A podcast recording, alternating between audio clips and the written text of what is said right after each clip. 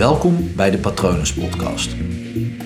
Mijn naam is Paul Vet en in deze podcast deel ik inspiratie voor een leven vol vrijheid en verbinding.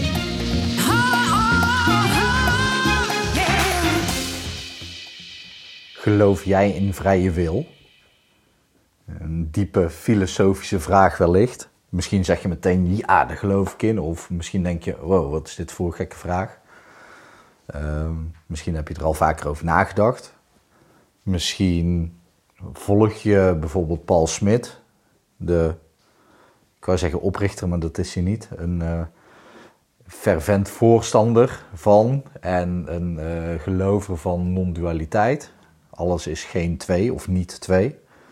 Hij noemt dat gewoon marketing om, om het niet per se alles is één te noemen, want iedereen roept dat al. Dus alles is niet twee. Uh, Advaita gaat daar volgens mij ook over. Dat je geen vrije wil hebt. Dat zal niet de core belief zijn of de, de visie van, dat hele, van die hele levensvisie. Dat weet ik niet. Ik weet daar gewoon te weinig van. Maar ik vind het wel super leuk en interessant om daarover te filosoferen. Over of dat je nou een vrije wil hebt of niet. En ja, ik ben er dus voor mezelf achter gekomen dat de vrije wil er niet is. Misschien klinkt dat een beetje depressief bijna. Van oh jee. Maar ik zal het je uitleggen. Je, de, de quote die ik hiervoor gebruik op Instagram is: ehm, Je hebt geen vrije wil, want je kan niet willen wat je niet kent. En dat is zo. Je kan wel willen dat er iets is wat je niet kent, wat voor jou werkt. Dat kan natuurlijk wel, maar je weet dan niet wat. Uh, en soms weet je niet eens dat je een probleem hebt, uh, ook al heb je er wel last van. Uh, maar omdat je dat ook niet weet, weet je dus ook niet dat je daar vanaf zou willen. Snap je? Daarom, ik noem het filosofie, het kan, kan vrij diep gaan. Ik heb hier al een keer eerder over ehm, geschreven. Op het moment dat jij niet van het bestaan van de maan weet, dan ja, kan je dus ook niet naar de maan willen. Terwijl de maan er wel is. En vanaf het moment dat mensen weten dat de maan er is, zijn er ook mensen die daar naartoe zouden willen. Maar voordat mensen dus wisten dat de maan er was. Een maan is misschien een slecht voorbeeld, omdat je die altijd wel ziet, maar een andere planeet, uh, zeg Mars of zo. Als je niet van het bestaan van Mars weet, dan kan je dus ook niet naar Mars willen. Dus um, je wil is gebonden aan de mogelijkheden die je kent. Vandaar dat ik erin geloof, en je, moet vooral zelf geloven uh, waarin jij gelooft, um, maar dat je dus geen vrije wil hebt. En dat is dus ook interessant, want op het moment dat jij nu door een probleem heen aan het werken bent, dan kan het zomaar zijn dat er een oplossing voorhanden is, of een mogelijkheid voorhanden is, die je niet kent. Dus dat je die mogelijkheden ook niet onderzoekt of um, überhaupt gaat vinden of gaat willen. En daarnaast komt dan ook nog uh, erbij kijken dat het probleem waar je tegenaan loopt, is misschien niet het onderliggende probleem. Dus je kan dan bijvoorbeeld wel van het symptoom af willen. Maar vaak als je van een symptoom afkomt, dan blijft de oorzaak nog steeds aanwezig. Dus is het veel fijner om ook van de oorzaak af te willen komen. Als je dan bij jezelf gaat onderzoeken wat dan de oorzaak van jouw probleem is en je denkt dat gevonden te hebben, kan het zomaar zijn dat je bijvoorbeeld in hypnotherapie in een regressie hierachter komt dat er eigenlijk daaronder een veel groter of een, in ieder geval een eerder probleem zat. En dat als je die dan had opgelost of zou oplossen nu, dat je dan ook uh, van het probleem daarna en van alle symptomen daarna af zou kunnen komen. Dus daarom vind ik het interessant om hierover na te denken en om over te praten. En om altijd alert te blijven, ook voor mezelf. Dat er altijd mogelijkheden zullen blijven, dat zal altijd blijven bestaan, die ik niet ken. Waardoor ik dus geen vrije wil heb. En uh, ik heb dus wel keuzevrijheid. Dus opties om te kiezen binnen um, alles wat ik wel ken. Dus ik vind het heel erg belangrijk om mezelf altijd te blijven verdiepen in wel alle mogelijkheden, in nog meer mogelijkheden, in ervoor te zorgen dat ik op de hoogte blijf van wat er allemaal mogelijk zou kunnen zijn. Um, en het laat me ook heel erg duidelijk zien dat mijn onbewuste is geprogrammeerd. Want um, hier in Nederland kan het zijn dat ik een bepaalde oplossing niet ken. En nu hoor je bijvoorbeeld de laatste tijd heel veel over, eh, ik noem maar iets, ayahuasca. Ja, dat wordt al jaren in de jungle gebruikt. In uh, Borneo, Peru, Brazilië volgens mij allemaal. Costa Rica.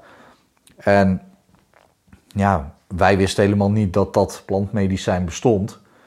Uh, ja, dan wisten we ook niet dat dat de mogelijkheid is om van dingen af te komen. Net zoals over hypnose. Heel veel mensen weten niet dat hypnose, hypnotherapie een manier is om door je probleem heen te werken.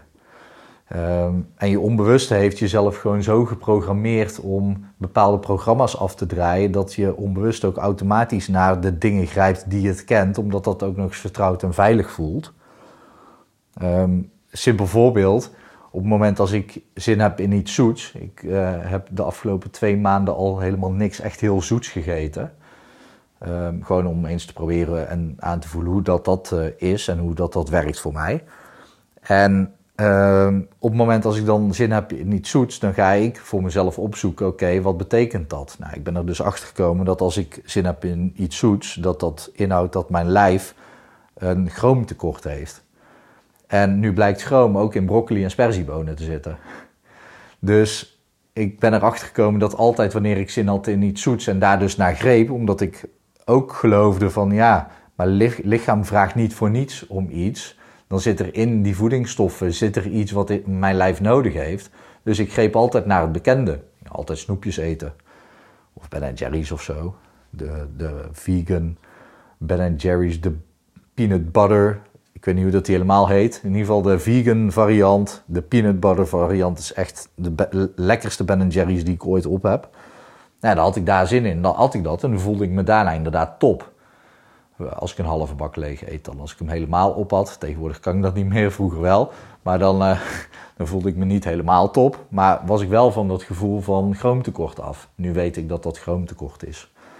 Uh, maar dat, daar greep mijn onbewuste programma dan naar. Naar snoepjes of uh, wafels of zo. Of ijs, noem maar iets.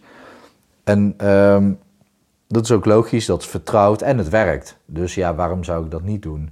Maar ik weet dus nu ook dat als ik eh, door de supermarkt loop en ik heb uh, trek in iets zoets, oké, dan eet ik vanavond maar sperziebonen of broccoli. Um, dat levert namelijk hetzelfde op voor mij en is een stuk gezonder in ieder geval voor mijn lichaam. Um, en, en, dat is het gewoon met onbewuste patronen, die er dus voor zorgen dat een vrije wil ja, eigenlijk helemaal niet zo vrij is. Want op dat moment denkt mijn onbewuste, oké, dat is nodig. Uh, dus ik ga automatisch iets uh, zoets halen. Dan gaat mijn bewuste brein er daarna pas een verhaal van maken. Gaat heel snel natuurlijk, maar mijn bewuste brein maakt er daarna een verhaal van. Ja, dat is goed, want uh, het feit dat ik daar trek in heb, betekent dat mijn lijf iets nodig heeft wat daarin zit. En dan, als ik dan vaak specifiek echt, ja, niet, niet ik, ik heb zin in snoepjes, maar ik heb zin in die specifieke snoepjes. Of ja, wat ik net zei, die specifieke Ben Jerry's. Uh, dus dan maakte mijn bewuste brein daar een heel mooi verhaal van. Ja, nee, maar dan, dan komt het ook waarschijnlijk door de pinda die hierin zit. Weet je wel? Je, je bewuste brein is eigenlijk een, eh, een fantastische verhalenverzinner aan de hand van wat je onbewuste je aangeeft. Dus als je in je leven dus ook door een probleem heen wil werken, je onbewuste geeft mogelijkheden aan die het kent en je bewuste brein maakt daar een verhaal van. Dus hoe meer uh, mogelijkheden jij jezelf gaat aanleren, hoe meer keuzemogelijkheden je hebt en hoe meer manieren je kan vinden om ja, van je probleem af te komen. En uh, dat is heel gaaf. In hypnotherapie is daar ook een hele mooie methode voor, waardoor ik het onbewuste van jou of van iemand anders um, ja, andere manieren laat vinden, die je bewust dus niet eens kunt bedenken. Uh, dat komt dan weer wat dichter bij vrije wil, want hoe meer keuzemogelijkheden je hebt, hoe, meer, uh, hoe dichter je richting vrije wil gaat. Maar ik geloof dus niet in vrije wil, om alles wat ik net heb gezegd. Ik ben heel erg benieuwd of dat jij gelooft in het hebben van vrije wil. Uh, de meningen zijn erover verdeeld en dat is helemaal oké. Het is ook wel een fijne gedachte dat je een vrije wil zou hebben.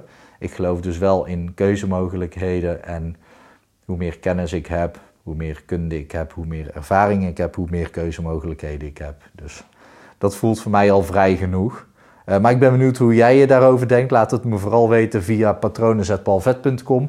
En vind je die hypnotherapie nou interessant waar ik het net over had? Uh, kijk dan even op mijn website www.hypnopal.nl om te zien wat ik voor jou kan betekenen.